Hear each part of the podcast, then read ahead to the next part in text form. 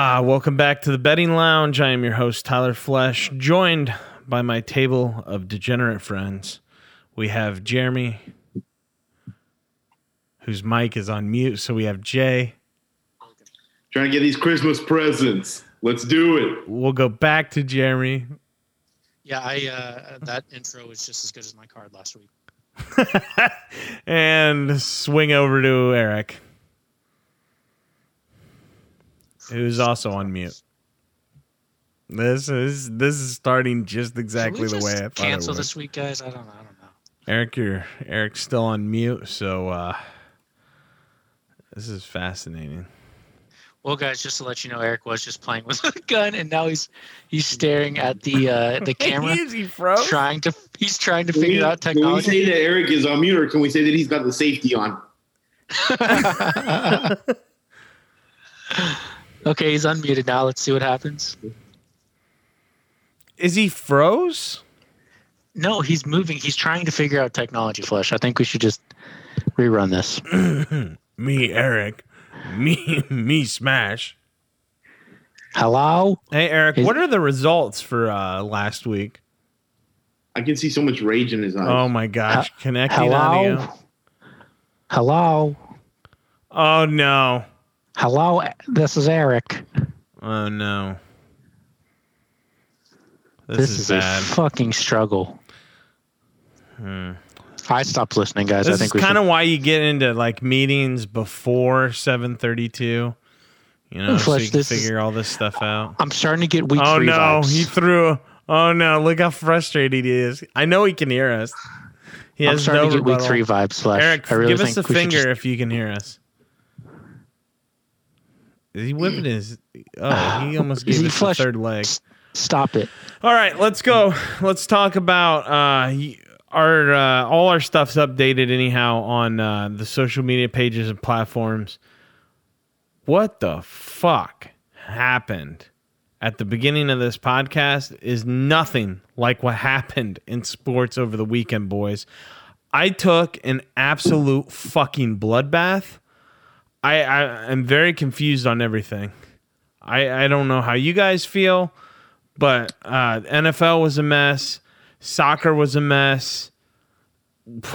I don't know. How do you guys feel? I think we should restart this recording because Eric still can't connect. That's fine. Yeah. We're moving on, man. Look, scheduled time. This is what the podcast is all about. Like, if Eric's gonna rage quit out, then we'll go with it, Eric. Right. What we could do is we could transcribe, and I could put on my best Eric voice whenever he says something stupid. But yeah, no, Flesh, I totally agree. I think I went 2-5, 2-5.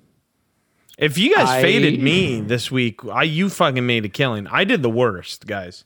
Well, what was your biggest? I think what we could do that might be fun here, to make fun of ourselves too, is what was your favorite loss this weekend? No. I like that. You know what, though? Before we talk about all the losers, hats off to Jay. His good fucking job, Jay. Set in stone was a fucking draw.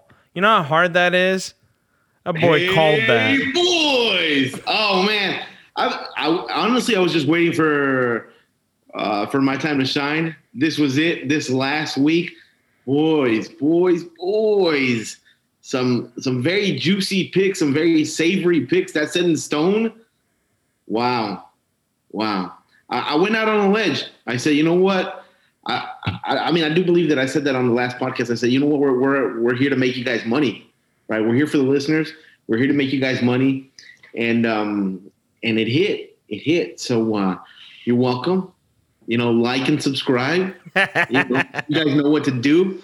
You're welcome. You know, tit for tat, you know, little of this for a little of that. Like and subscribe. We're giving you guys some savory bets and, return the favor, a little quid pro quo. Maybe. I also hit my set in stone too. Not as sexy as Jay's, but I hit mine.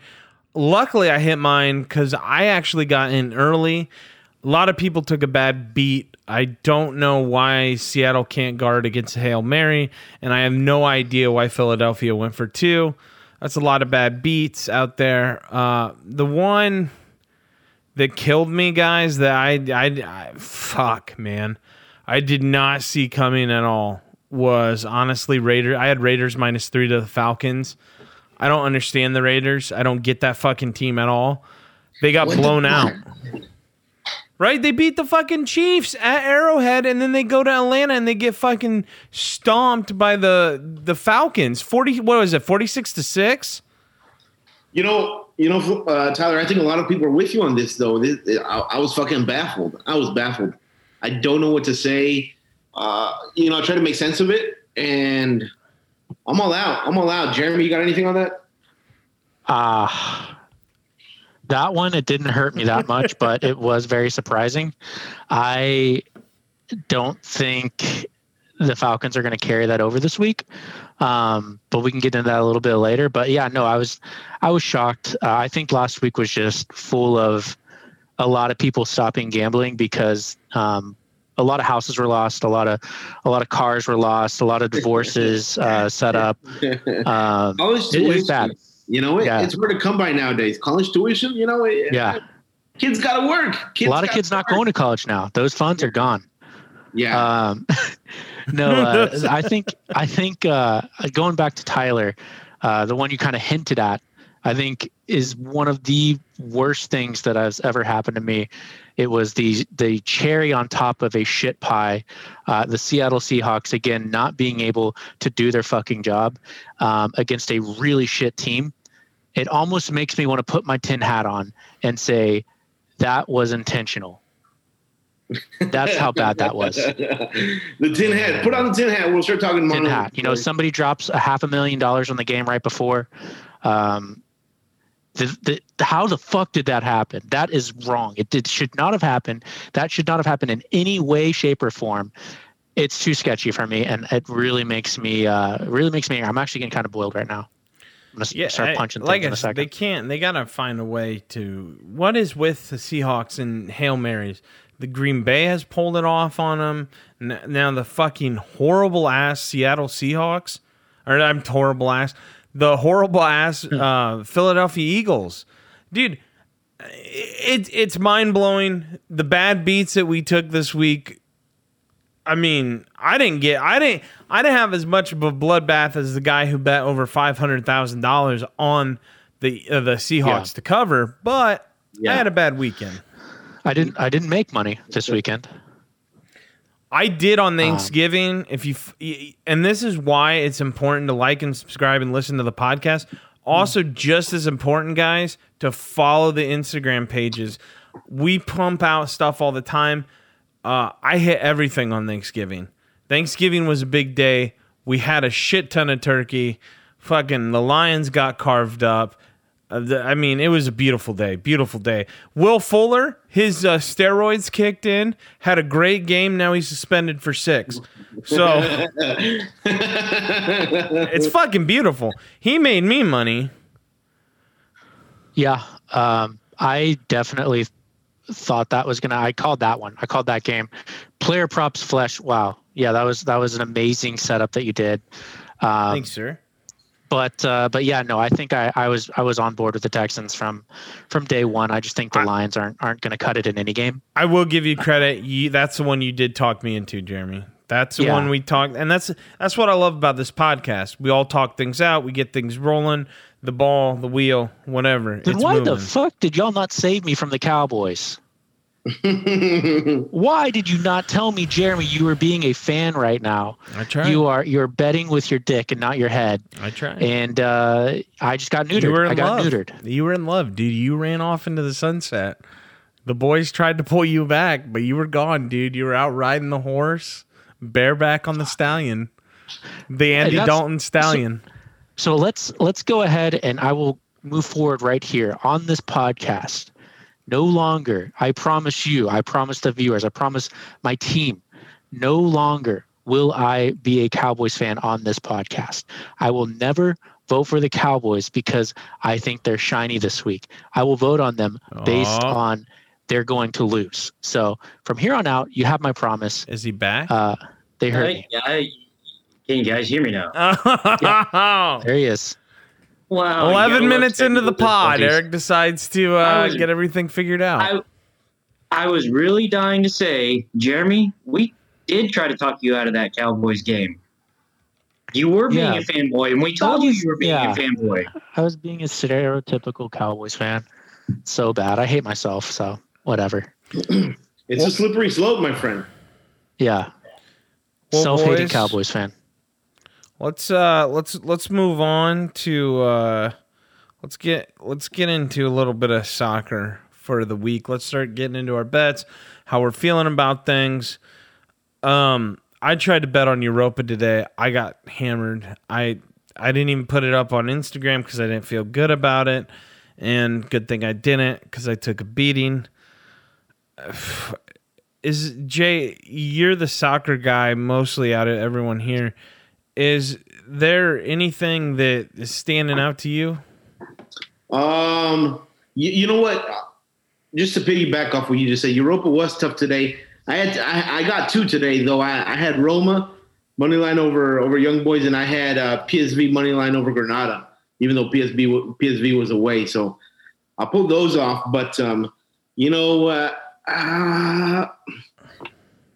Jeremy says it every week. And I don't know why I've got this feeling in my gut that the Whites are going to beat Chelsea, even though the Whites are away. Whites are plus 500. They are plus 500, yeah. But we're talking about a chess match between Marcelo Bielsa and Frank Lampard. Are we allowed to say the Whites? They're the Whites. Yeah. Add it to the list. 2020. I think it's preferable to, the longer name just sounds strange. The Lily Whites? No. Let's just cut it short. Yeah. I like it. Yeah. Let's just go with the Whites. So Chelsea home against Leeds. Jeremy always says go with the Whites and go with the Wolves. Now, if we're going with that pattern, look at the Wolves. Are we still going Wolves? No. Oh, yeah. Wolves are at Liverpool. No, and I'll tell you why. I'll stop you right there. Their biggest goal scorer, Raúl Jiménez, is in a fucking helmet after that match against Arsenal. I think he cracked his skull. Fuck. Pulled a Petr Cech. Yeah. So he's going to be wearing a Petr Cech helmet for a while. 6 months at least. Man, I would wear, if that was my skull, I'd always be wearing that. Right. Look,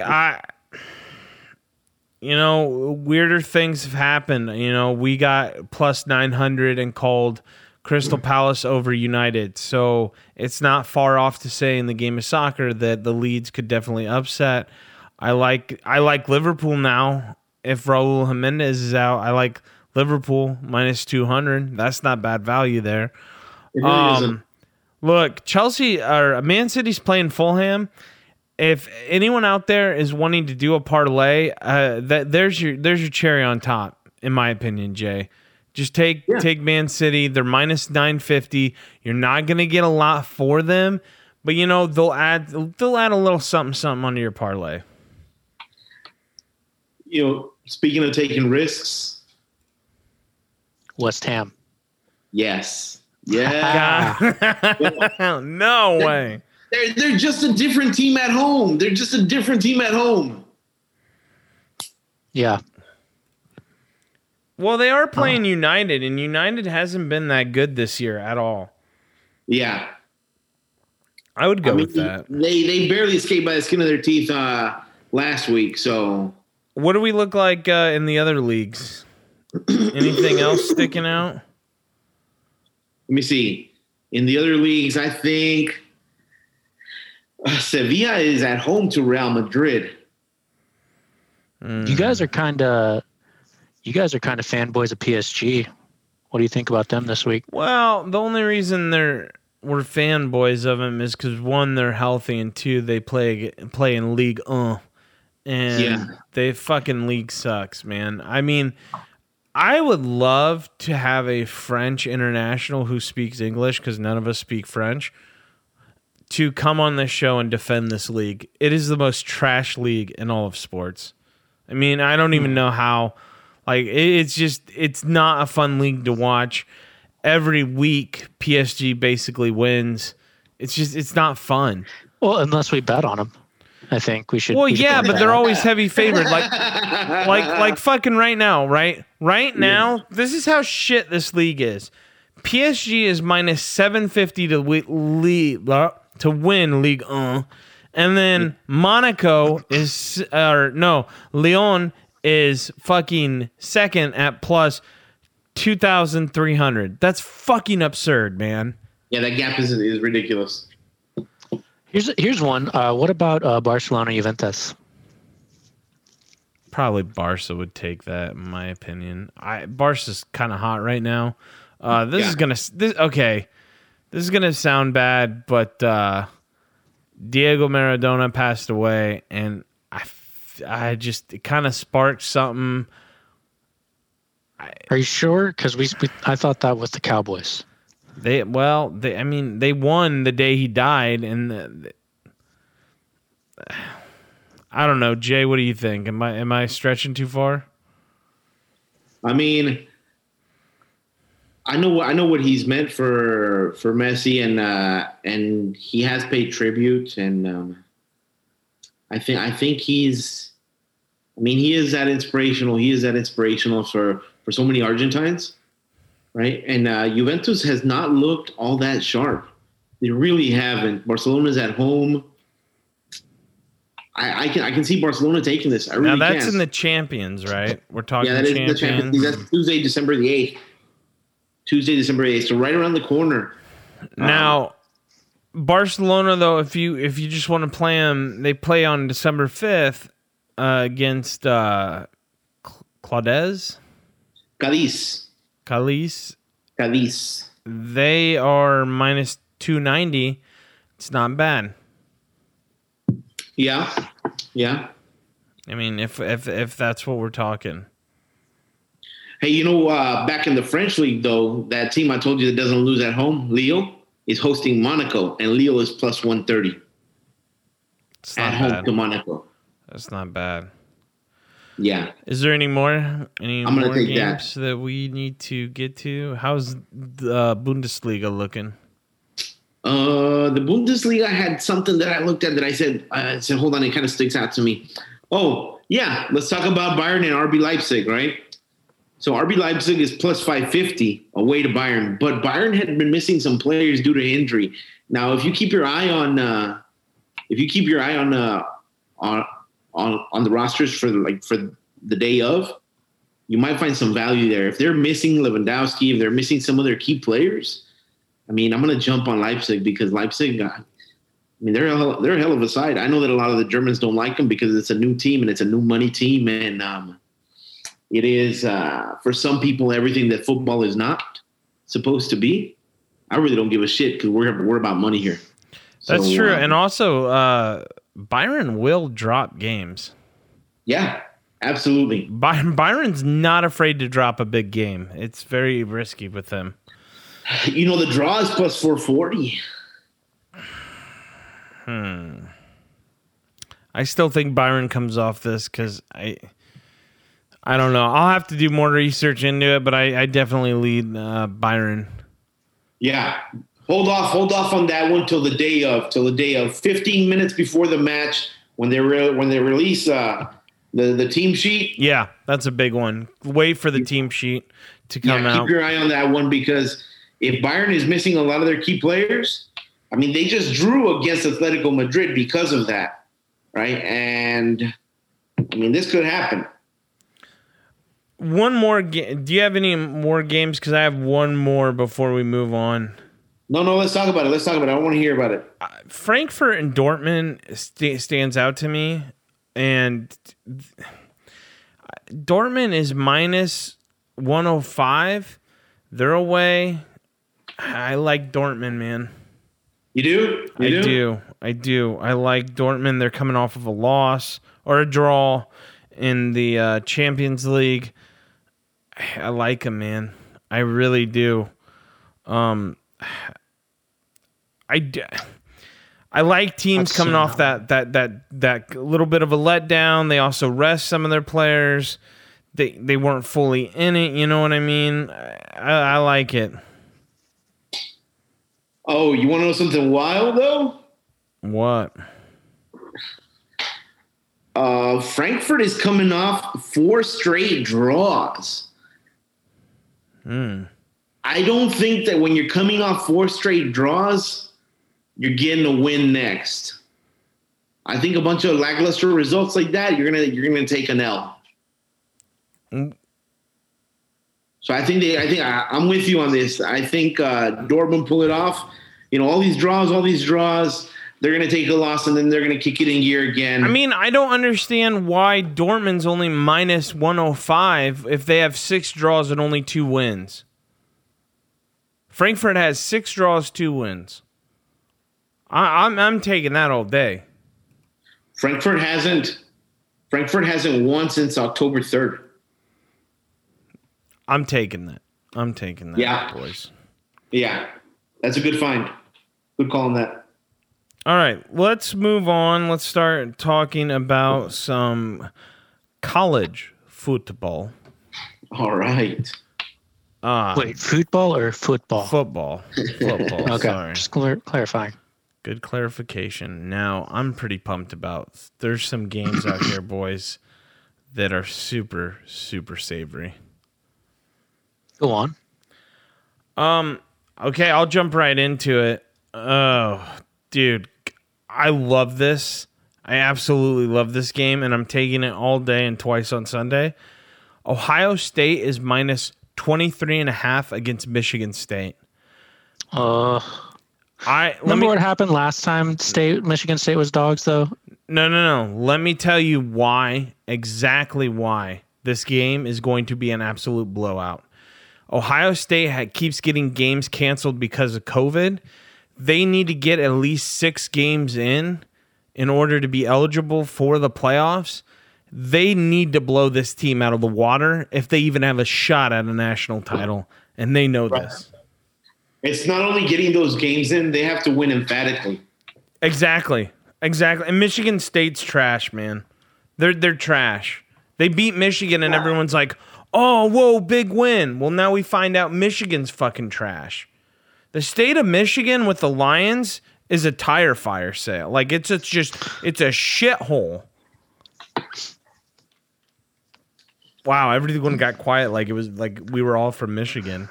Like, oh no, they're coming for you, Floyd. No, you know, just in that moment, I said to myself, well, shit. I mean, I can't argue against that. It is what it is, boys.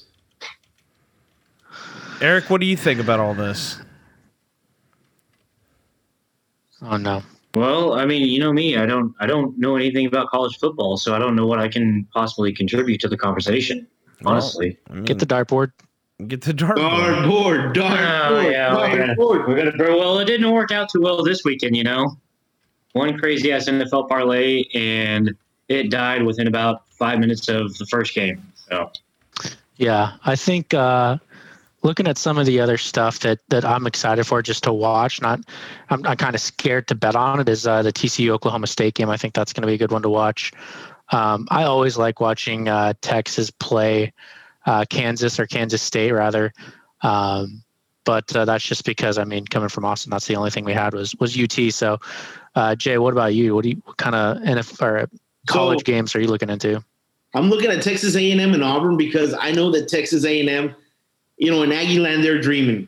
They're really dreaming. They're always dreaming, dude. Yeah. This is true. But you know, they want to get into the playoff picture, and I mean, they can score. I like the over. Okay. 48.5. Look at that. Yeah, I like that. Yeah, that's nice. Alabama, they LSU. Emphatically, boys. Yeah. Are we talking about Alabama, sure. LSU? No, we were talking about A&M. A&M and Auburn. Well, I don't know. That's what I say with all college games, man. Like, you're the guru here with college football. So I mean, I could just talk shit, I guess. Maybe fill the air with shit, and then you provide clarity. Yeah, get it nice and thick and flesh. Yeah, so cut it with a knife. I'll tell you what I absolutely like him crushing on: Alabama, LSU. Spread's 29.5. I'm taking the under at 66.5. Yeah, I like that. I can see that. The under has hit in the last 10 meetings 8 out of 2 times. Yeah. The under is 8 for 2. Now listen, boys, LSU fucking sucks. Guess who's back for this game? Nick Saban. Now remember, there's a little backstory here. Remember Coach O? Go Tigers. Yeah. He sat there and he's like, Alabama, roll tide, fuck you. Remember that? That whole clip came out. Yeah. They whooped the shit out of Saban. Saban is like Michael Jordan. He holds a grudge over everyone. Alabama is a way far superior team than LSU. They're going to whip the shit out of them. The only way this goes over is if Alabama goes over 66. I don't see it. I don't even know if they're going to go over 30. They might. I like the under, more of a safer play than going over 30. I could see them going over 32, though, and covering the 29.5.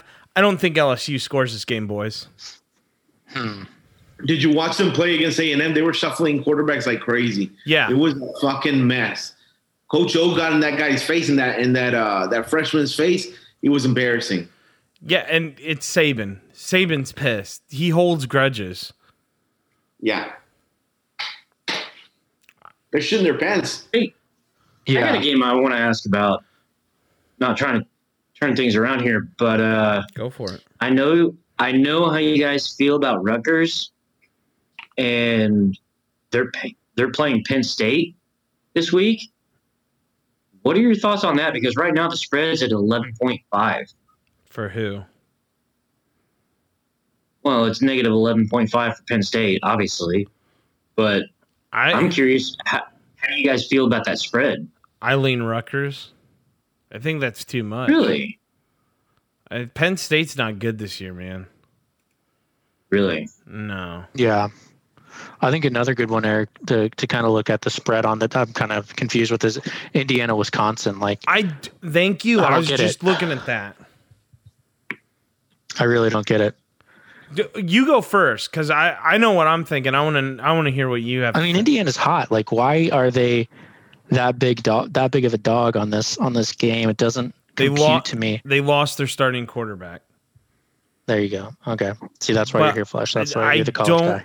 Understand though, because it was 9 and it shot up to 14. Do you feel I'm with you though? I'm still riding Indiana. I think 14.5 is too much. I like Indiana in that. Yeah, I like Indiana in this too. I mean, with or without starting quarterback, I think it's going to be a closer game. I feel like Wisconsin gets a lot of press, and I feel like they're way too hyped up for what they are every year. Kind of like how Georgia, like what 2 or 3 years ago, like Georgia was favorites like every single season or preseason, and then of course Alabama comes in and just shits all over the place. But I feel like Wisconsin is kind of in that stage of the media, of the press. I think the media and the press just love Wisconsin, and I don't know why. I do too. I think they absolutely love them. Yeah, there's definitely some truth to that. You know who else? I just try to look at it. I don't see anything else other than that quarterback. I don't know why I would jump that 5 more points for no reason. I don't know either. Interesting. Doesn't make sense to me. I really like. I'll tell you what. Also, I like Indiana, but I also like. Lost my train of thought. Sorry, guys. I like Oregon over California. I really do. I think Oregon's 8.5. I think they cover that. I don't think California's that good.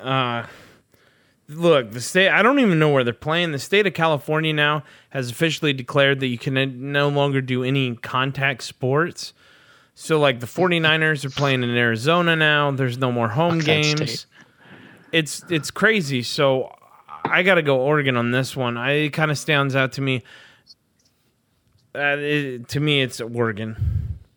Yeah, no, I like that. I'll go against California at any time I can. Yeah, Yeah, well, you know what?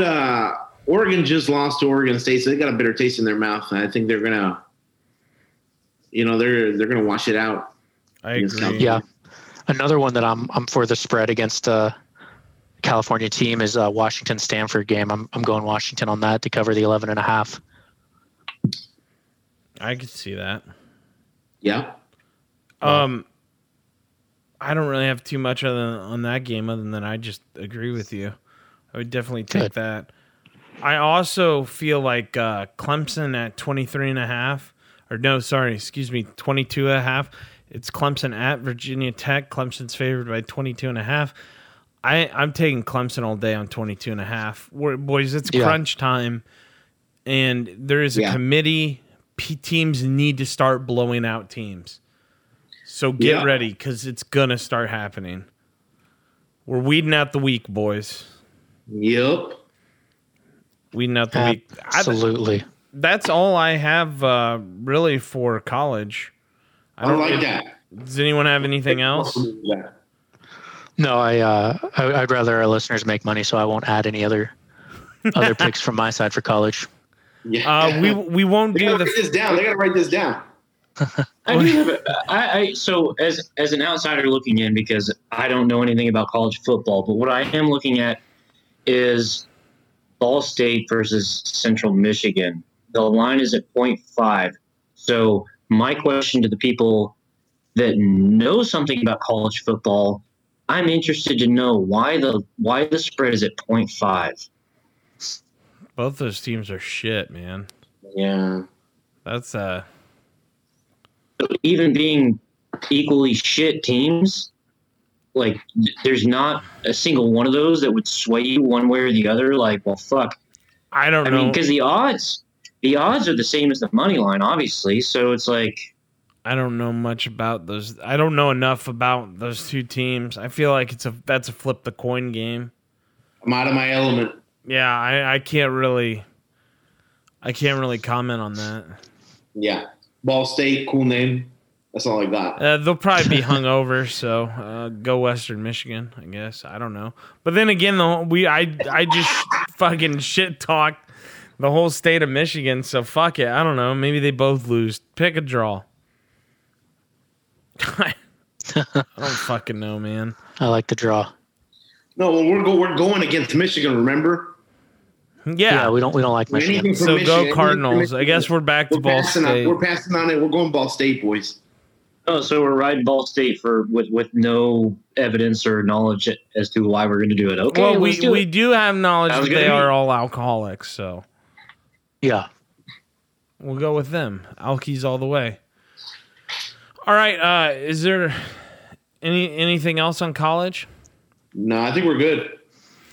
All right, well, let's transition now to boxing. There is a huge fight, Errol Spence Jr. versus Danny Garcia. And we actually went out of our way. We talked to a boxing expert, so let's get to that right now. All right, we're now joined by our boxing expert slash a buddy of mine grew up with, who actually does have some experience actually in the ring as well. He's not just a guy who watches it. He's actually a guy who participated in his youth. Please welcome Steve Rodriguez. Hey, what's up, guys? What's up, Tyler? What's going on, buddy?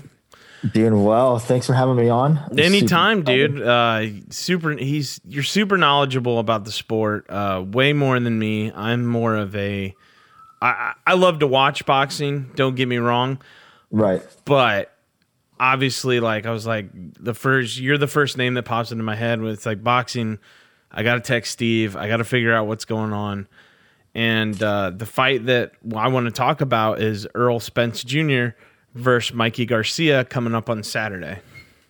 It's Danny Garcia, not Danny. Mikey Garcia. Danny, yeah. Sorry. Yeah. It says Mikey right at... Why does it say Mikey on my thing? They already fought. I'm looking at the wrong one. Yes.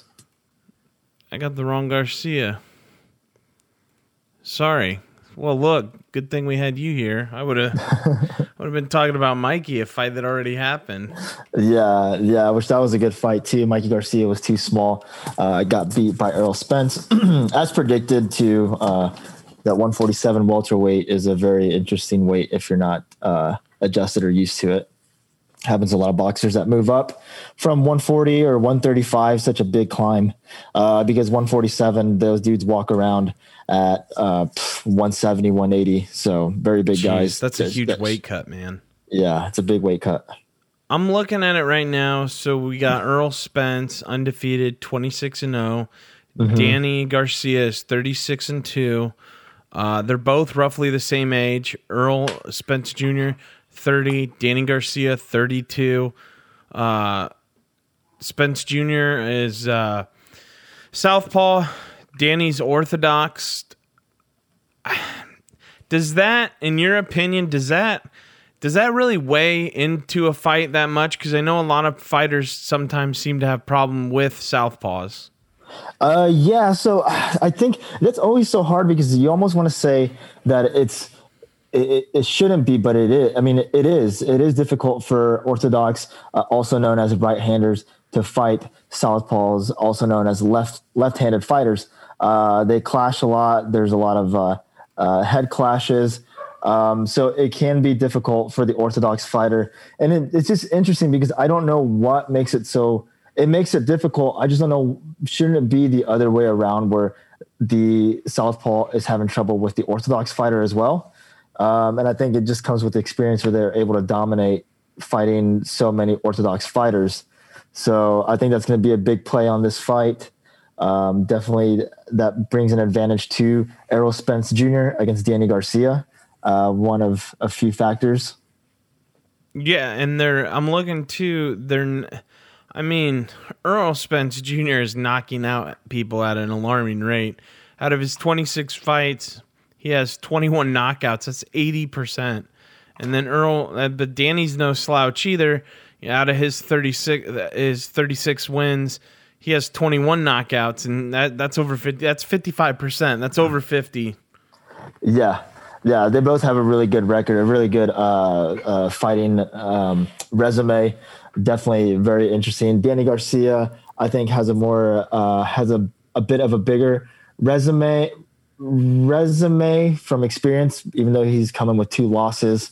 Those two losses were very controversial. I did have him losing in both of those just by points, but they are phenomenal fighters. They both have that have a lot of strength. They use a lot of hooks. They fight a lot of inside. I mean, and it, like, tail of the tape, man, you looked at it head to toe, it's very, very close. I mean, you're looking at Errol Spence Jr., he's 5'9 and a half. Danny Garcia comes in at 5'8 flat. The reach just a little bit towards Errol Spence at 72. And then you have Danny at 68 and a half. So they're pretty. This is a pretty, on paper, this seems to be a pretty fair fight. Yes, it's a very fair fight. It's very interesting. They both have the same styles of fighting. They're both rugged. Danny Garcia coming out of Philly. He has Philly style. Yeah, he's got that Philly style. It's more of, out there, gives it all his guts. That East Coast is very, like the Brooklyn, the Philly, the Baltimore fighters. Those guys are very big sluggers. Errol Spence Jr. is also a slugger. He comes from Dallas, which is a different style. It's in between, but there's a lot of boxing IQ with Errol Spence. His camp is phenomenal. They have a really good camp out in Dallas, Texas. So, and they'll be fighting also at the stadium, at the AT&T Stadium. So now I know that you're actually located out in Texas. Will you be going to that fight? Yes, I'm in Houston, Texas. You're right. I'm in Texas. Unfortunately, I can't make it to the fight. I tried. I have been looking. I've been trying to scalp. The reason I cannot go, there are tickets available. I checked today. The only reason I cannot go is because of COVID, meaning not because I'm social distancing. It's because of social distancing, because they sell you tickets by 4 or by 6, and I think this one was a minimum of 6 tickets. So I can't just go buy an individual one. I could even buy two. I would take a friend, maybe my cousin or something, or my little brother. But right. I can't. I have to buy six tickets. I have to buy a whole row just for me. So yeah, that doesn't seem worth it. No. You might as well buy the pay-per-view. No, exactly. A big boxing fan, but I can't just go buy six seats for myself, you know? No, it makes sense. Yeah, unfortunately, this COVID has really... Yeah, it's really cramped up a lot of things. Let's get into the gambling aspect of it. Errol Spence Jr. is coming in as a huge favorite. Usually on the show, we don't give out picks if they're, minus 500 or greater. He is just under. Errol Spence Jr. is just under that. He's minus 477. Danny Garcia, on the other hand, he is plus 350. Danny is a huge underdog. Huge underdog, according to Vegas. Yes. Absolutely. There's a lot of factors. Let me put in some factors for Errol Spence. Errol Spence Jr. is fighting in Dallas, Texas at home. He is a champion, obviously, like you said, 26 wins, 21 KOs, junior Olympian at some point. Also the champ, he's ranked as one of the pound for pounds. Southpaw, he beat Sean Porter, beat Danny Garcia a few years back, in 2017, and just last year in 2019, Sean Porter lost to Errol Spence. So that's one way they weigh. That's how they put things into perspective. And not only did he beat Sean Porter, but he knocked him down, which Sean Porter's never been knocked down before. So this guy is coming with a lot of power. The only thing that's this that has been hard for so many people to predict, and if you follow YouTubers and you follow analysts, a lot of them are 50-50. Some of them are staying away from this fight to bet on because Errol Spence had that big, massive car wreck last year, 14 months ago, in his Lamborghini that flipped and totaled his car and did damage to his face and his head. So if you notice, he has a scar on his head. I did not know this. That is... very important information, I feel like, especially as a sport as physical as boxing. And holy shit. Yes. And nobody saw him coming back. He was missing teeth. He has a whole front new teeth set up. His face was damaged. If you look up his wreck, it was 14 months ago out in Dallas, Texas. He flipped it over. There's video footage on it. I can't believe how he survived it. To be honest with you, some head damage, but the doctors have okayed. They said he's back to normal. They have done everything. The boxing commission has done everything, and so it's been really interesting to see how everybody is so curious to see what's going to happen in this fight. Holy shit! See what's going to happen? Holy shit! Sorry, are you watching the wreck? No, I'm looking at the car. He's lucky to be alive. He is lucky to be alive. And that's the thing people are saying. Like, people don't know how he's coming back. But if you watch his training camps and his YouTube and recently on PBC on Fox, they're saying this guy is the most fit he's ever been. Errol Spence is saying that this is the most fit. He is ready for this fight. He took on this fight because they offered him a tune-up fight. But he said, why take a tune-up fight? It's not going to make him work hard. It's just going to affect his career. So he is back. He's fighting Danny Garcia with such a big resume. So that's one thing on Errol Spence. Pre-crash, Errol Spence 100%. I would put money 100% on Errol Spence pre-wreck. Now this wreck, it's scary. A lot of people are thinking about that. A lot of people say it's 50-50. I see the odds are -500 for him, so I'm assuming that everybody's going for him pre-wreck is what they're saying. Is how they're analyzing it. This is unbelievable. Yes, yeah, I had no idea, man. Holy shit! It's crazy. It's crazy, and whoa. But this guy's camp, there's a lot of things to factor in. This guy's camp is so phenomenal in Dallas, Texas. And honestly, they can fly. Dallas, Texas is a very good airport hub. So they can fly in a lot of sparring partners. And they have the money to fly in sparring partners too, if that makes sense. No, that makes perfect sense. Yeah, so their camp is good.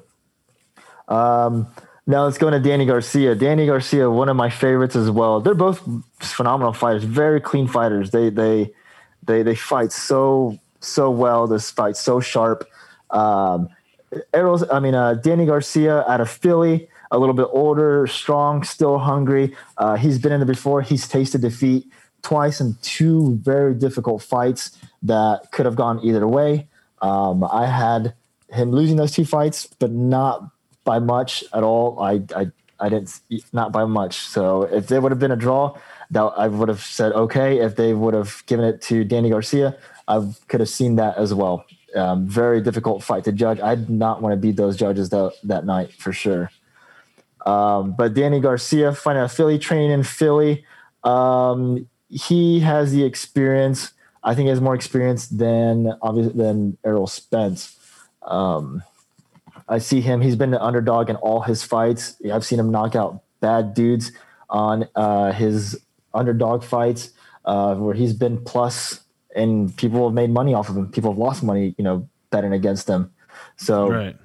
He's no joke. He's a scary dude. He's got a lot of power. It's actually funny. Mikey Garcia, who lost to Errol Spence this week, said that Danny Garcia has a ton of power, and a lot of his sparring partners have said that he has a lot of power too. So he's not nervous. He's not. Boxers that have fought before, they're not afraid of losing anymore. They fight. Their IQ goes up. Right. So you know what's crazy too is. The hard part with fighting, and when people talk about the camp and the fighters and everything like that, mm-hmm. There's also just a lot of bullshit, if we're being honest. You always hear best shape of their life. They're coming in the best. I mean, I'd be saying that too if my boy got into a car wreck where it looked like he should have died. But he also could be in the best shape. And yeah, everything you're saying, I'm leaning both ways. I'm leaning more on Errol Spence, but which leads me to my next question: who are you taking in this fight? Oh, this is so difficult. I'm glad that you had me on this because I've been having trouble myself having to figure out who I want on this fight. I'm a big fan of both of them. It's so hard to say. If Danny loses this fight, his career is pretty much going to start going down because he loses title shots now. His rankings go so low. Errol Spence. So what I'm saying is Danny has a lot to prove and a lot of hunger and a lot to come. Errol Spence has a lot to prove from his car wreck. So they're both coming in with so much hunger, especially from that car wreck where he wants to prove the world that had nothing to do with his boxing career and has made him more humble. I have to go with the data. I'm going to go with the data, and I'm going to go with everything that we've seen and studied. So Errol Spence winning. There won't be a knockdown. There won't be a knockout. It'll be all 12 rounds. Errol Spence's IQ is just tremendous.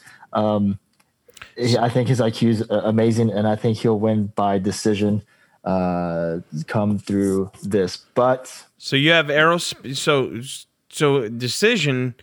Now, just to win the fight, he's minus 477.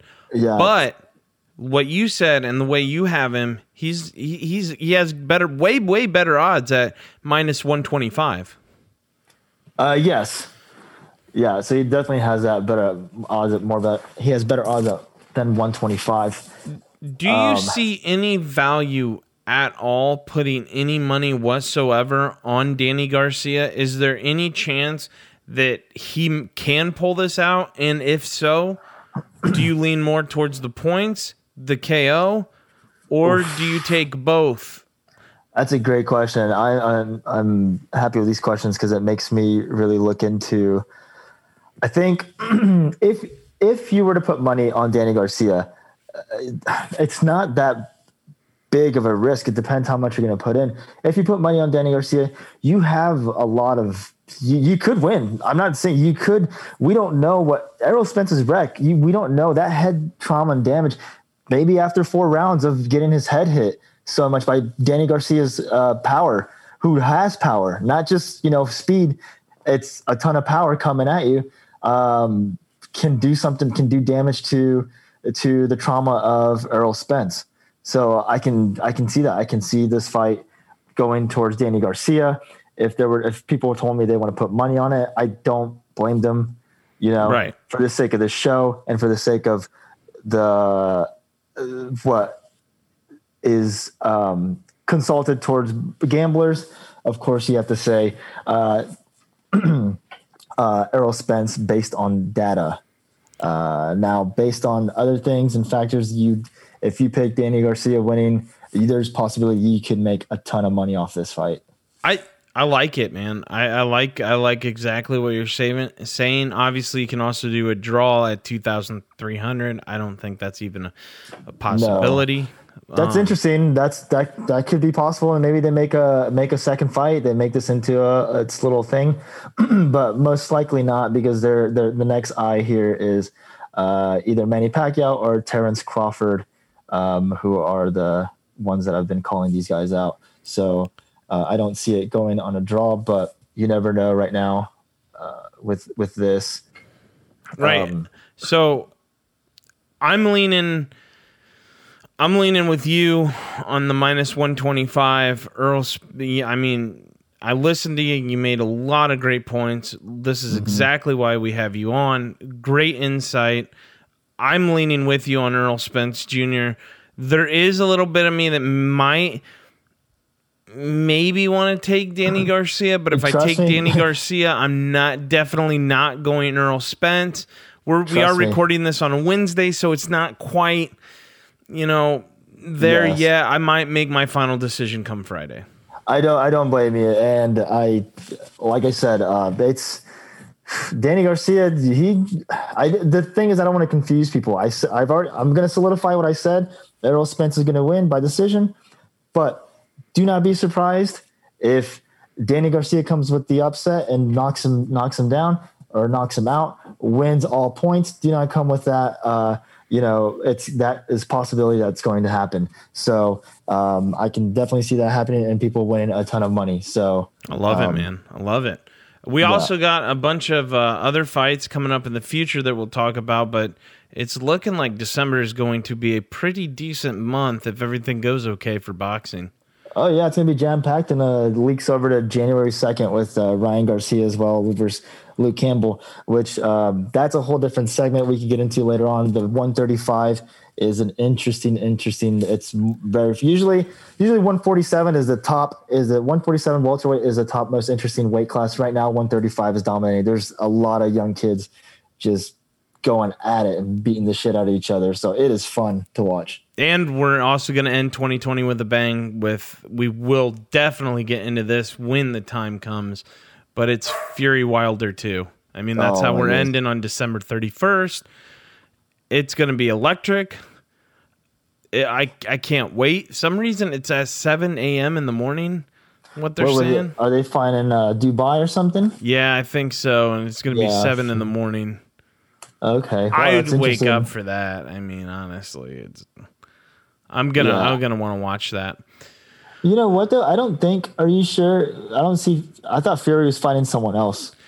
I did too. All I'm seeing is on my local sports book. It has it up, and you can bet on it right now. It says 12/31/2020. Oh, I am so sorry. Yeah, it ends next year, 2021. It says 2021.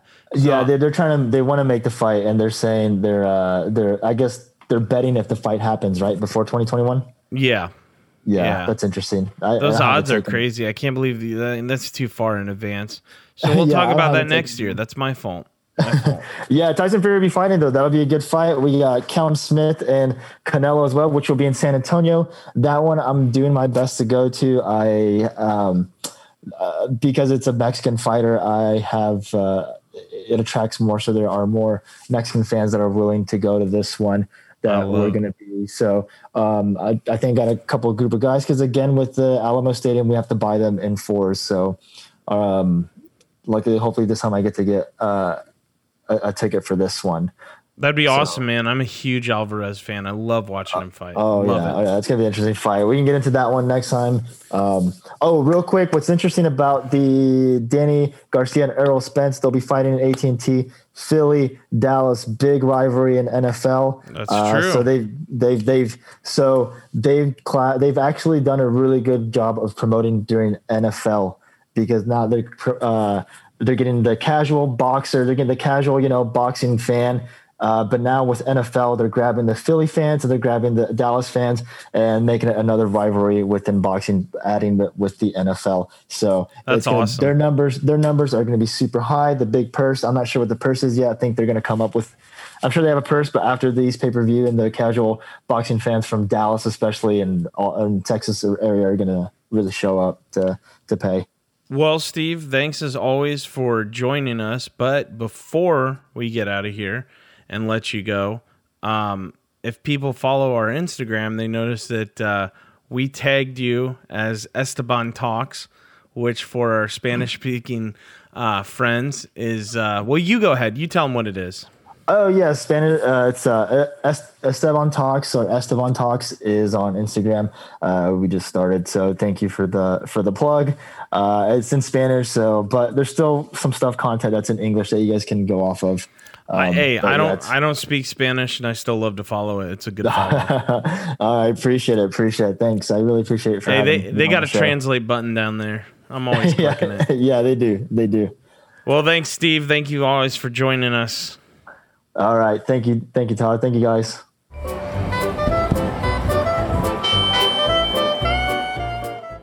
All right. And that was Steve Rodriguez with his information. Very, very helpful. Again, Steve's pick was Errol Spence Jr. He's taking him minus the points, and he also sees value in Danny Garcia just overall winning. Boys, what do you got?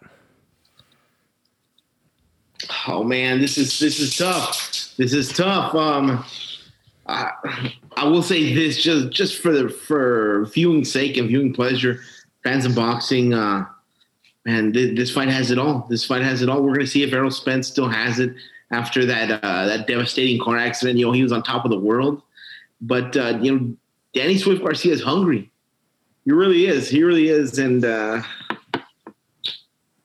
we'll see. I want to see where Spence's head is at. He didn't take a warm-up fight. He just decided to jump right back into the mix. And, he rejected a warm-up fight. He says he's ready. He says he's ready to go. But something like that, something so big, so traumatic, is having me think Danny Swift Garcia.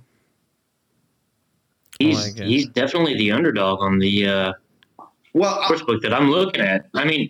No. So to follow off of what you're saying, though, Jay, if you wanted to put money on him, now is the time to strike when the iron's hot because he's at plus 350. Yeah. What is that, by decision? Did you guys hear what Danny Garcia actually said? No. Here, I want to play a clip. Oh, hold on. That didn't go through.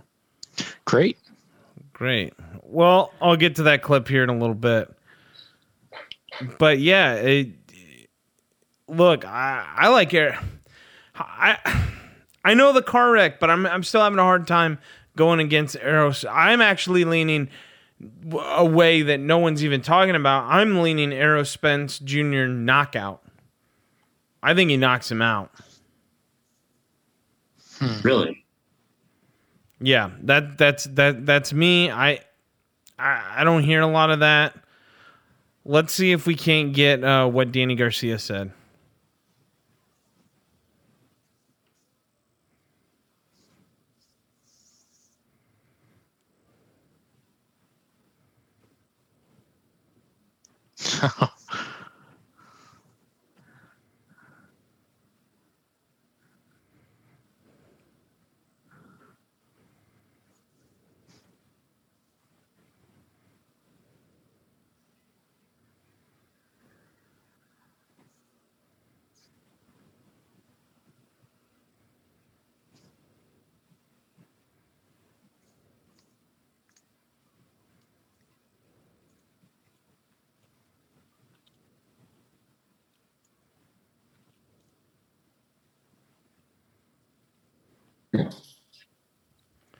Wow.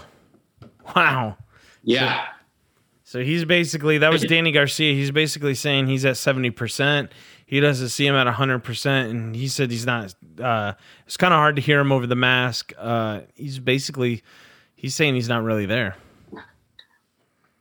Yeah, you know, and in all honesty, if Spence had a warm-up fight, I would have been very comfortable going Spence. But it's cloudy, boys. It's cloudy. And, I mean, Danny Garcia, decision, that's plus 500. It could happen. Here's my thing. I can see both ways, right? Not taking that fight makes it look like he doesn't know what he has left in the tank. He'd rather fight a big fight than a small fight and never get that big fight again. That's what I was thinking about. Right, exactly. The money. Exactly. And I don't blame him. Reduce the amount of hits he takes. Look, the car wreck, me and Steve discussed it. Guy's lucky to be fucking alive. You see that fucking Ferrari? Yeah, you can see it. It's on the internet. You can Google pictures of him. It fucked up his face. Lucky to be alive. With that being said, I don't know. He's gotten the brain scans. Everything's 100%. He's ready to go. Before this car wreck, he was one of the best fighters ever.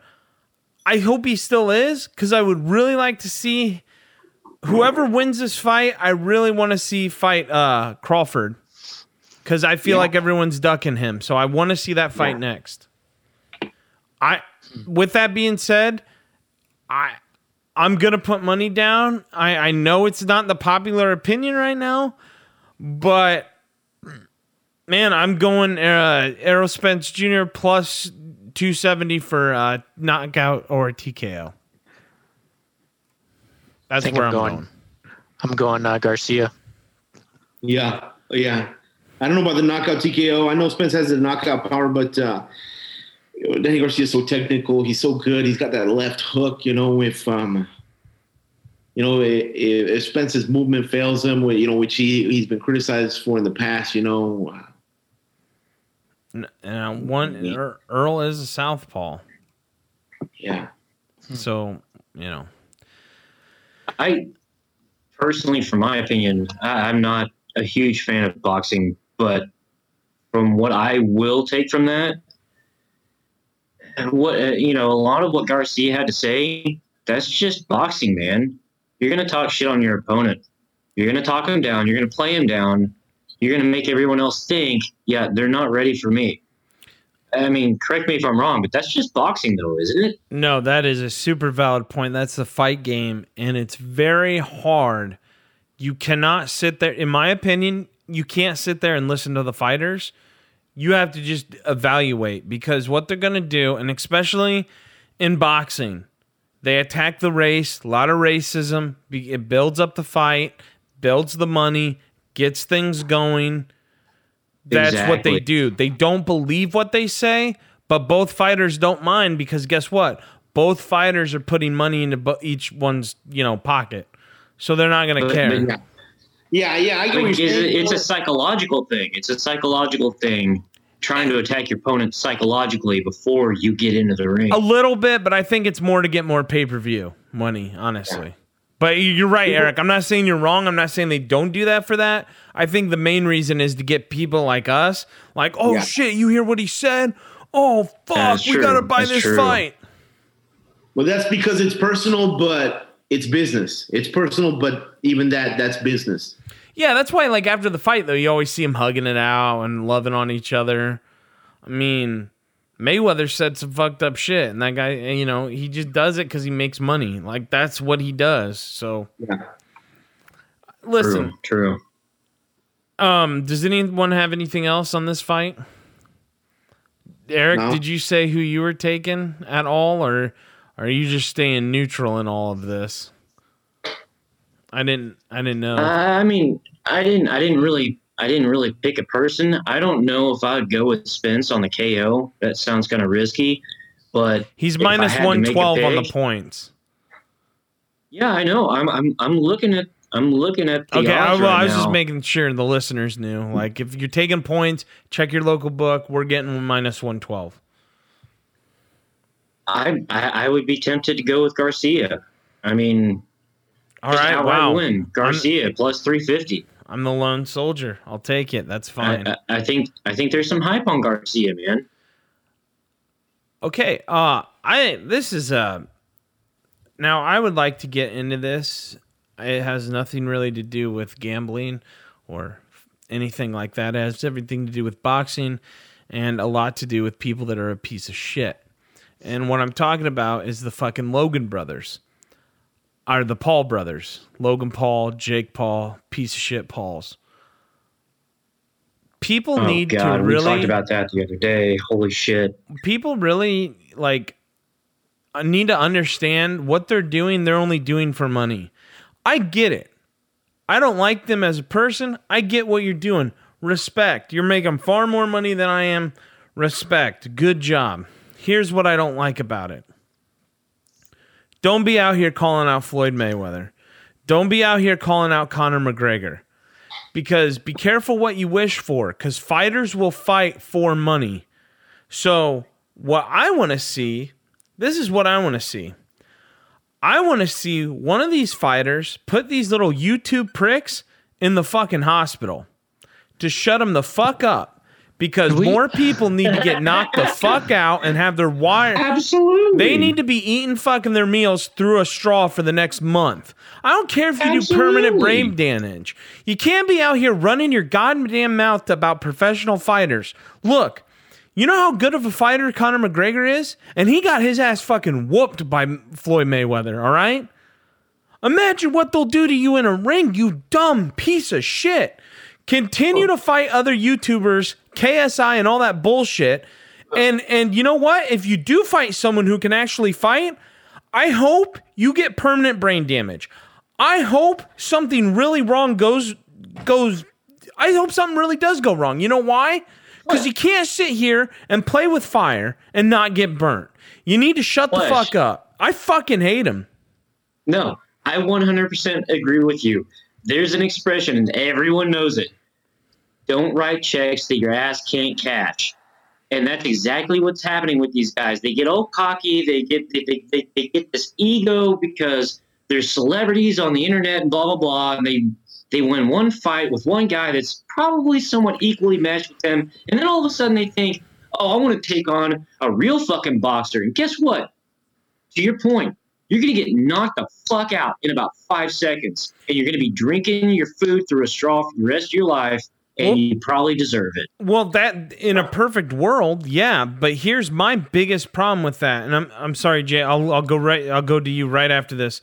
I just got to say this before I forget. Here's my biggest problem with that is when the money does get there, I don't want these guys to behind the scenes go up to him and say, hey, bro, we good. Don't fucking whip my ass in the ring, bro. We're just doing it for the money, right? Chicks, money, fame. I want the other guy to be like, yeah, we're cool, dude. And then pummel them into the ground and put them in a fucking hospital bed so that all these other fucking YouTubers can't go out and be like, I can be a boxer. Look at me. It's not hard. You know how hard fucking boxing is? Yeah, and Flesch, you know what? That's not going to happen because these guys, the real boxers, they train their entire fucking life to be the best that they can be at that sport. And they're not about to just go out there and pussyfoot around and play around. I don't know. Like it's a dance floor with a fucking, Instagram personality or whatever. Are you saying that the Paul is like one step above like bum fights? Yeah. No, okay. Actually, I think he should start fighting bums because I think he's bums like the would beat the SoundCloud rapper of boxing. Jay, sorry, Jay, you've been trying to get in here, brother. You know, I don't hate it for the same reason that I'll put it this way. You watch a race. A lot of people watch races for the crashes. Yeah, so, I like where this is going. You know, kids used to get train sets, right, for Christmas, and the fun part isn't watching the train go round around the tracks. It's when the train falls off the tracks. then you have the most fun. So I'm not mad at this at all. Let it happen. Let them gain speed. I agree, but, man, I don't want them fighters to take it easy on him. I don't want them to be like, man, you know, he didn't know what he got into. Those guys aren't taking it easy on anyone. You know what? As a matter of fact, you know, I'm a fan of boxing, and you know, if some of my heroes on the way out want to make another payday, another check, you know, and they're 35, they're 36, and they say, you know, hey, on the way out, this young kid is talking shit. They want to step in the ring. Fucking like they keep calling out. I'm all for it. But they keep calling out these fucking fighters in their fucking prime still, man. Like they don't even realize they'd still get their ass whooped by Oscar De La Hoya. So I'm gonna jump on. Look, there's this beautiful communion going on between what you're saying, Flesch, and what Jay is saying. They're gonna hype it up. They're going to hype it up to try to make as much money out of this whole thing as they possibly can. But guess what? Like Jay said, the fun part is seeing the crash. They're going to hype it up so that everyone can make money off of it. But then when they step into the ring, guess what? That professional boxer is going to knock him on his fucking ass. But see, I don't just want a knockout. Like, I want him to toy with him. I want him to fucking And I'm sure that they would, Tyler. I'm sure that they would because, I mean, these are professionals.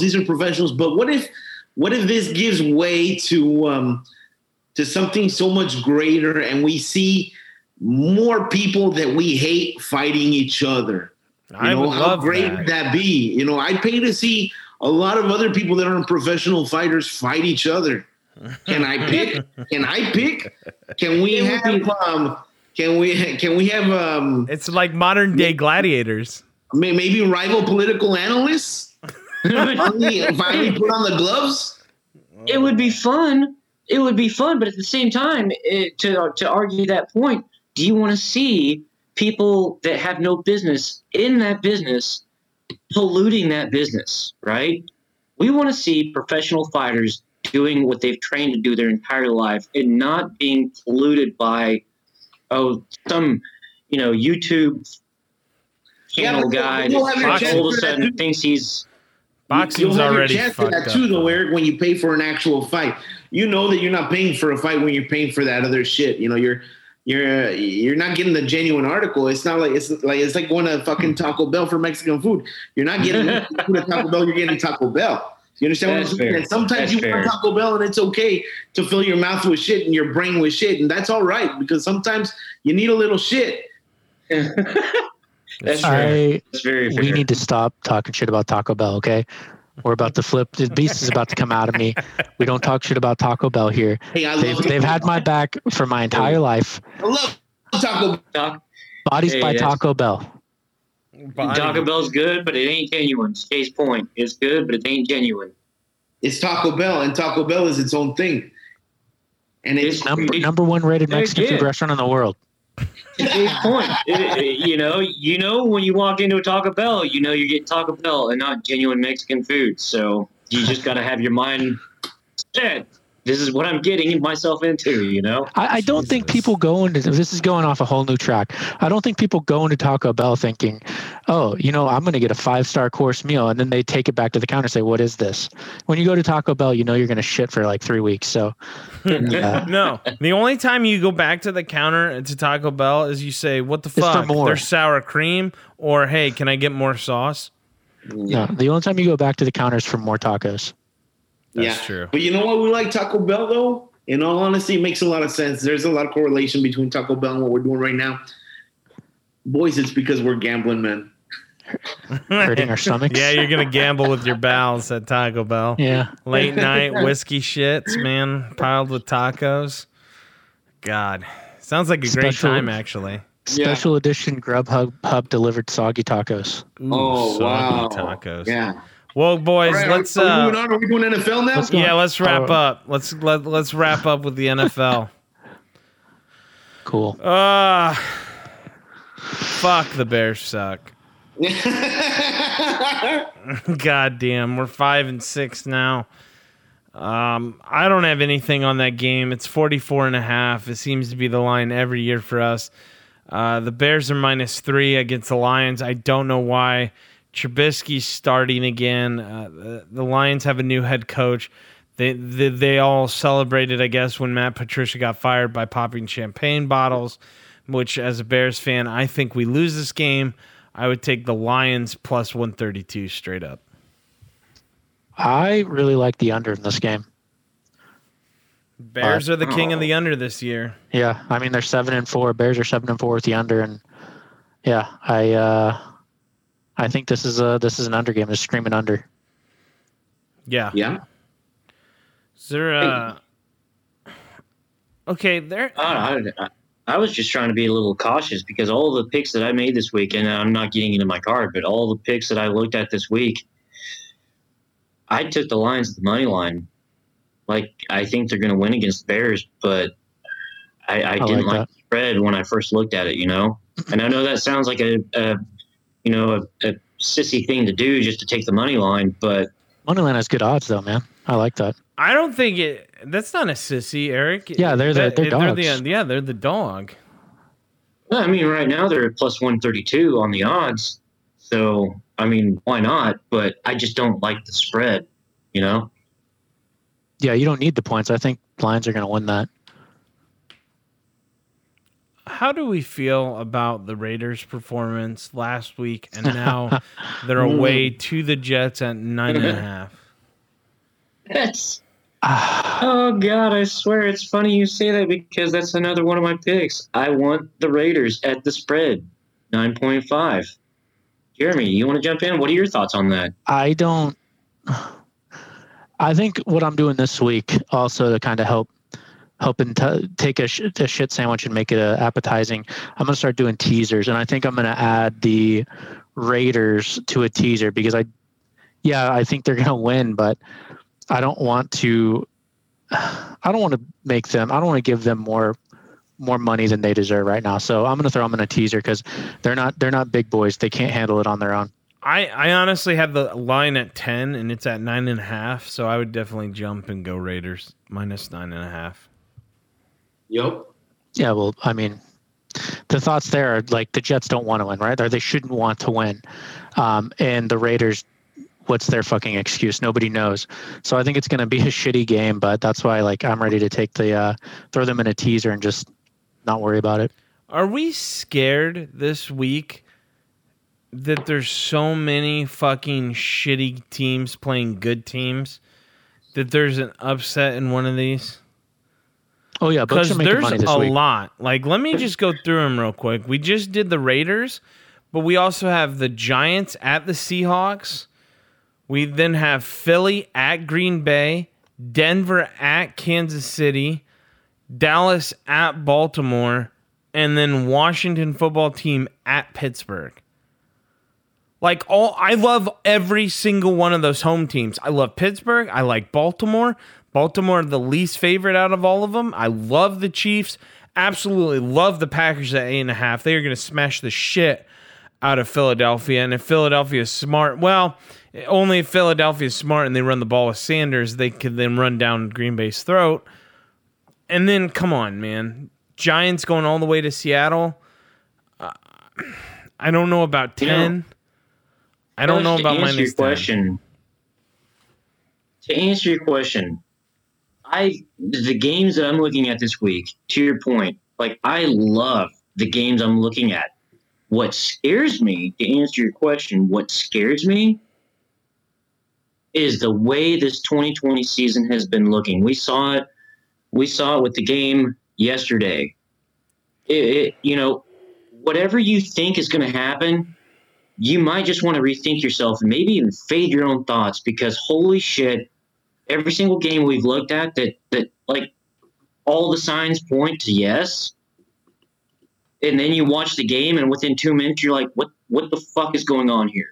Like what the absolute fuck am I watching right now? I mean, does anyone else not agree with me on that? Yeah, but we're now into the point where it's playoff push, so I have a little more faith. Yeah. I I don't know what to say there. I mean, I like Steelers for sure. Just to look at some stats there on them, they're 8-2 at the spread, and they're 4-1 at the spread at home to cover. And I like that. I like them. They have a lot on the line, I think, to keep their season untouched, unscathed. One that I don't know about, just because you can't, you know what, never mind. I was going to say Cowboys and Ravens, but I'm not going there. If one of y'all wants to talk about it, y'all can. I promise that I'm not going to touch the Cowboys. I don't like the Ravens either. I think the Ravens are a shit team too. I think they're overrated. The only reason I was looking at Cowboys potentially was they still have a chance to, as shitty as they are, they still have a chance to take the division.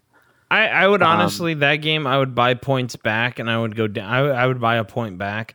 I like the Ravens at 7, not 7.5. I would take them at 6.5, not 7.5.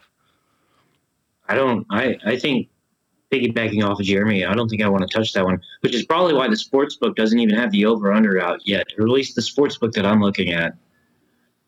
I don't like that spread. I don't like that game. I think they're also waiting to see if Lamar. I don't want to touch that one. I think they're waiting. You know what? Guys, I think I'm going to throw them in the teaser with the Raiders. Cowboys-Raiders teaser. 6 points. Yeah, no. I would hold off on that, Jeremy. I would hold off if Lamar's back. I don't know what the status of Lamar Jackson is. Oh, COVID Lamar? Yeah. Oh, wait, we can't say COVID, can we? Why not? I don't know. We'll get flagged or something. Well, good. It'll bring more attention to this fucking podcast. I'm not going to, in all honesty, considering the circumstances in yesterday's game, RG3 wasn't looking terrible considering the circumstances up until he got injured and they yanked him and then they put in their third string.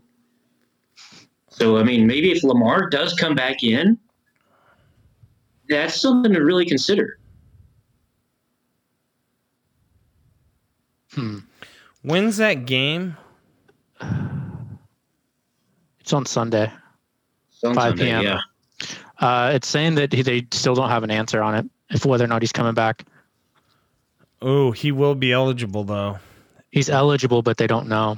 Well, they're saying that so that the Dallas team can't prepare for him. I mean, that's his head games. Mm-hmm. I would think he's going to be back, man. I mean, even still, I don't think the Cowboys are going to get beat by, what is that, 13 points? 13.5 points? Yeah, I don't think they're going to get beat by 13.5. I'm thinking it's going to be a 10-point win on the Ravens side. But why wouldn't you then take down the Ravens so it'd just be a win? That's true. And then I wouldn't have to put money on the Cowboys. There you go. Yeah. I like it, Flesch. We're doing it. 2-team teaser. Ravens, Raiders, boom. What about Steelers? I would add the Steelers in. Yeah. I was going to do a 3-team too, so maybe that will be... I don't know. I haven't decided on my card yet.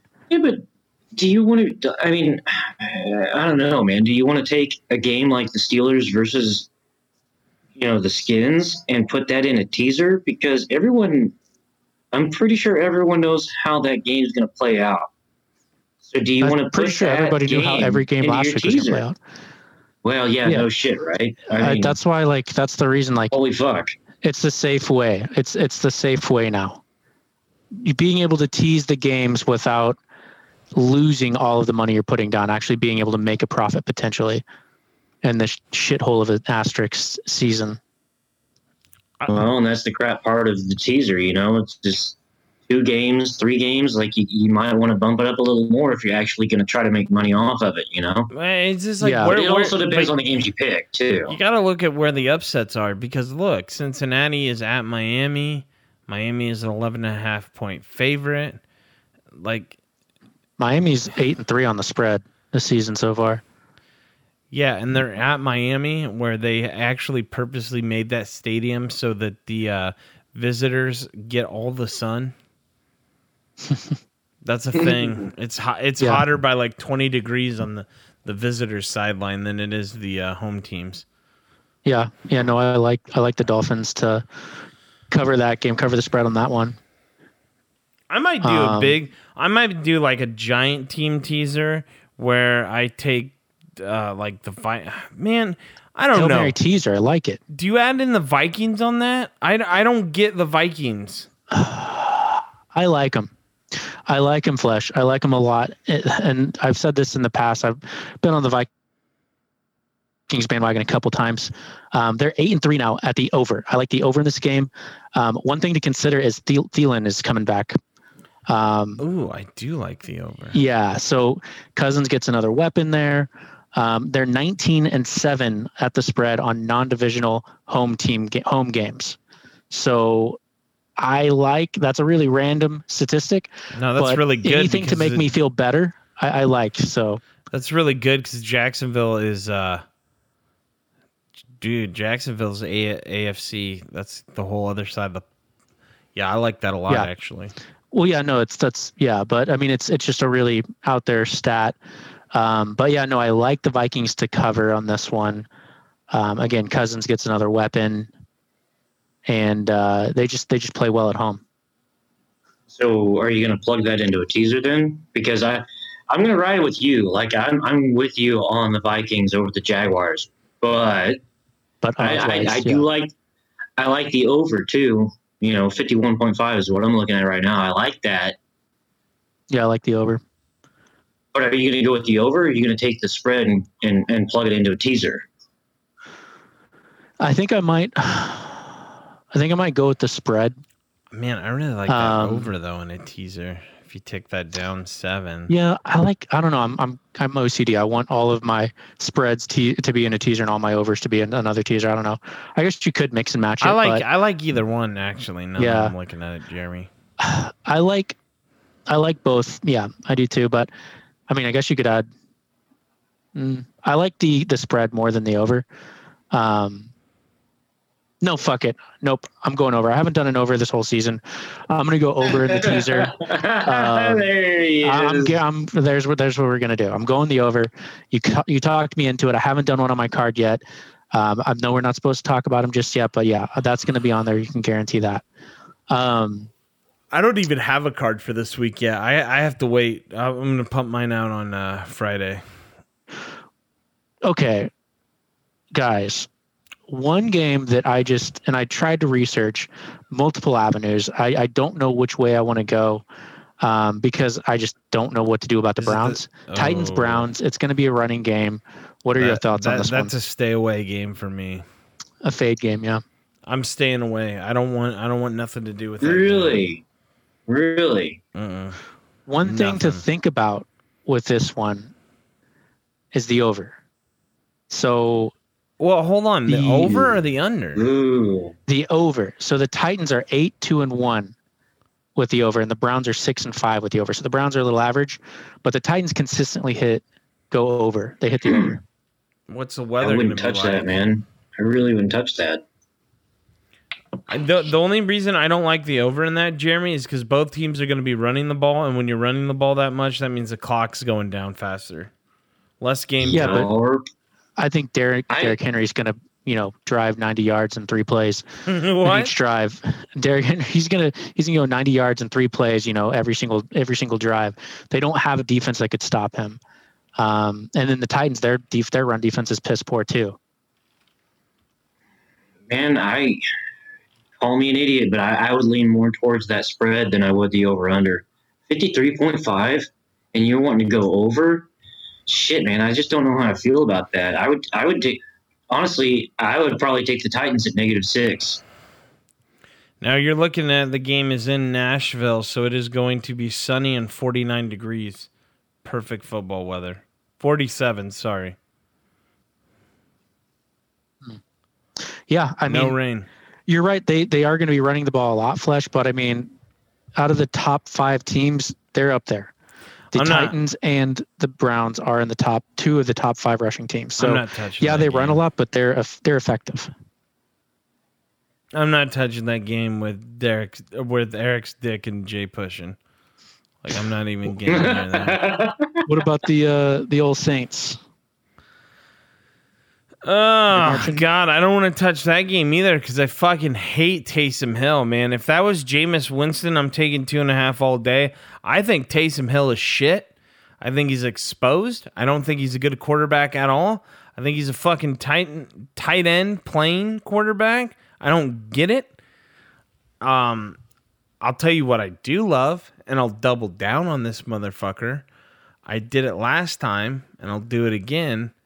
Taysom Hill, opening score. I got that. It versus Denver. I think it might happen again today. I'm not 100%. Yeah, because they actually love Taysom Hill. They utilize him well. The Saints have covered the past 2 weeks without Breeze. The Saints completely, shut him down last time they met. I'm thinking I like Saints to cover. I really like your player prop there, and I think this is going to hit the under. Really? The under? Ooh, yeah. Okay. D is going to shut them down. How do we feel about... I don't know how I feel about this game. The Giants are at the Seahawks. The line is to the Seahawks. Seahawks are minus 10. Man. I would be all over this game at minus 9.5. I don't know how I feel at minus 10. I do like DK Metcalf to get a touchdown, though, in this game. I like that. Since Monday, I don't know how I feel about the Seahawks covering.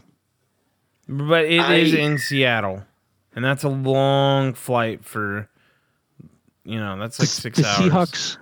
The Seahawks are the most mediocre good team, I think, in the league right now. They get it done, but not great. I absolutely have to agree with Jeremy there. Like, they are a good team, but they haven't been terribly impressive this year. Mm-mm. And honestly, at that spread, I would take the Giants at plus 10. I don't think they're going to win. You stole my thunder. I'm sorry. But you're good. I don't think they're going to fucking win, but I don't think they're going to lose by that many points either. I'm taking Giants plus 10 because the Giants have a sneaky good defense. I think it's going to be very dependent on if Daniel Jones is going to be active. I'm comfortable with Giants plus 10 if Daniel Jones is going to be active. I think he's still questionable here. We're recording on Thursday. I think he's still questionable. Not sure. I'm not sure, guys. Yeah, I like him.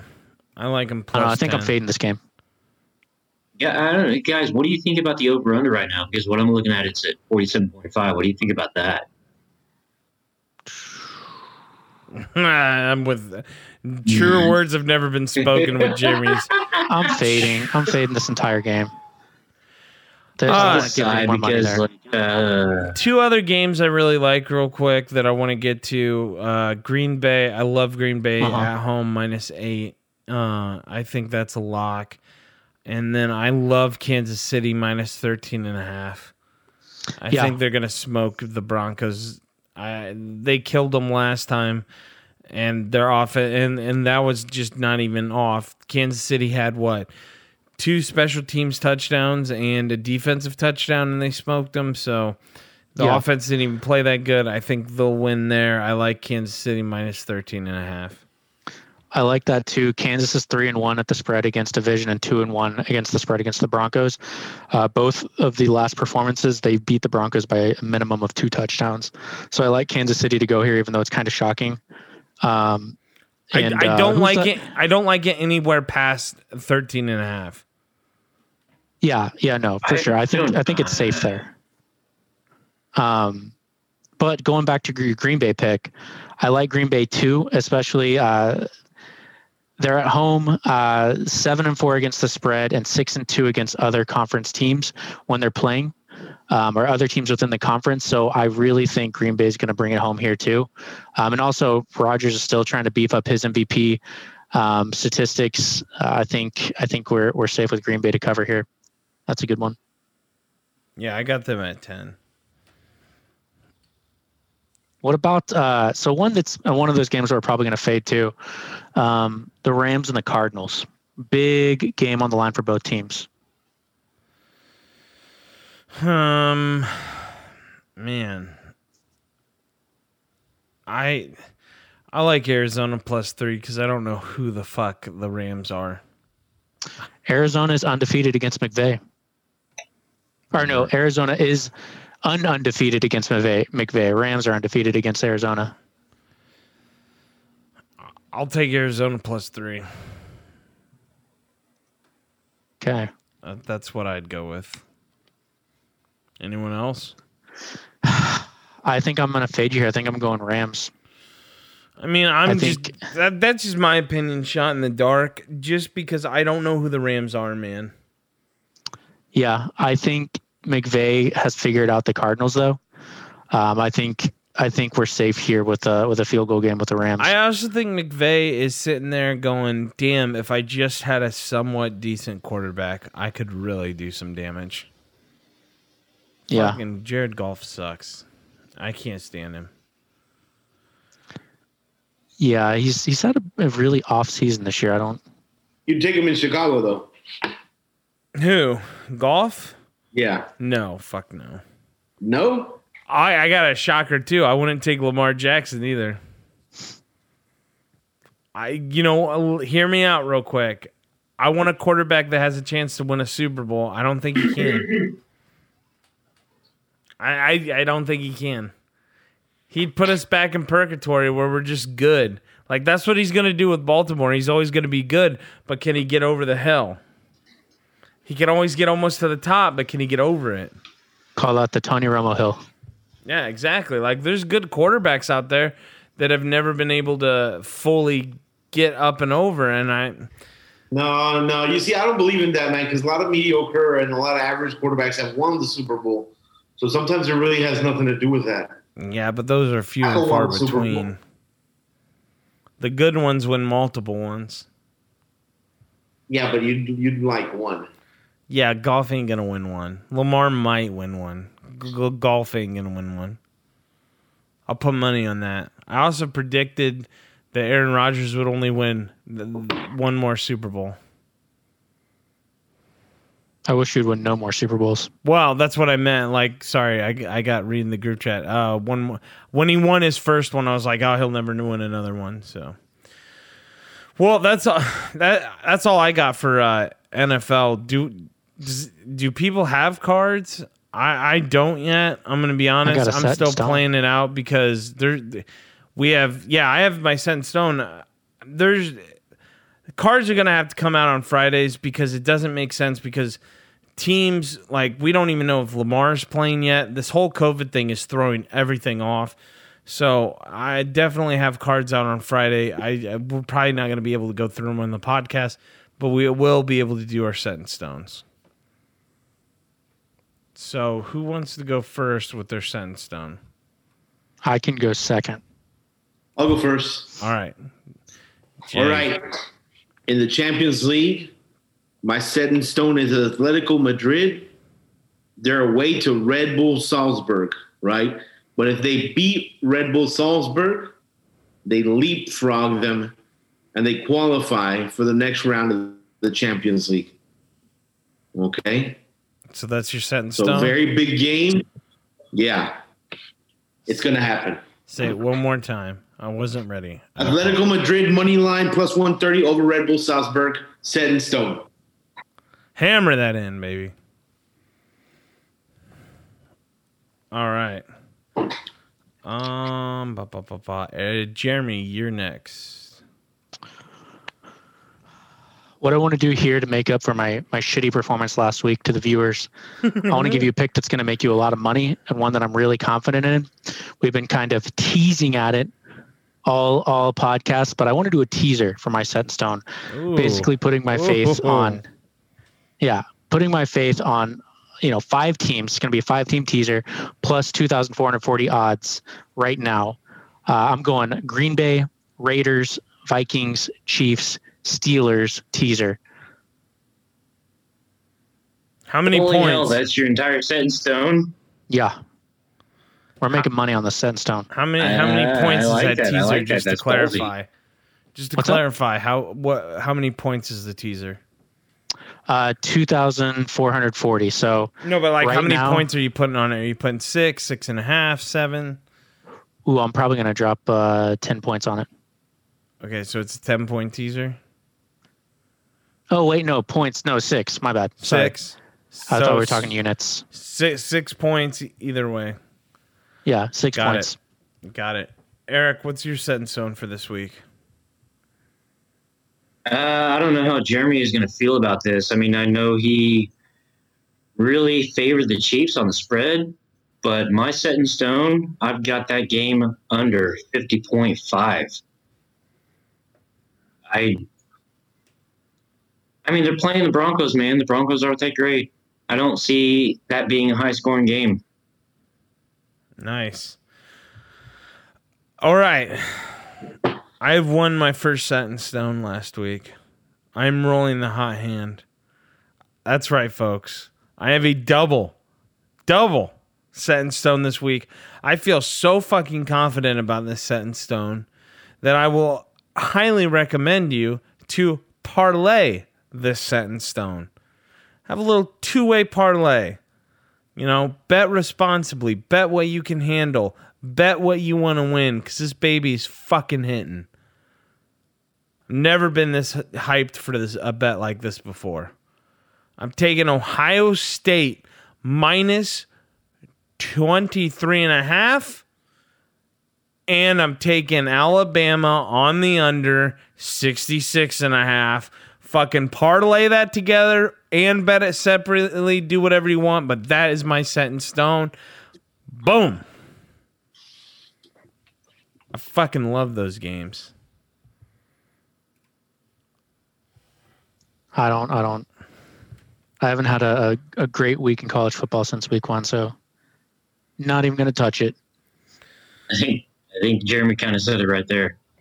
All right, let's get to our final words for the week, and we'll leave it at that. Jay, final words. Oh, boy. Let's stay hot. Last week, 5-8. Stay hot. Eric, final words. Final words. Holy hell! You know, I'm the guy that watches all the NFL games, not many other sports, but geez, just stay cautious about the picks you make. You know, keep an eye on your games and just make the right choices. Holy hell! It's been dangerous for all of us. Jeremy, final words. I will be better. I love it. My final words for this week are, if you're a YouTuber and you want to fight professionally, I hope you eat through a straw at the end of the day. Remember, you can't bitch if you don't bet.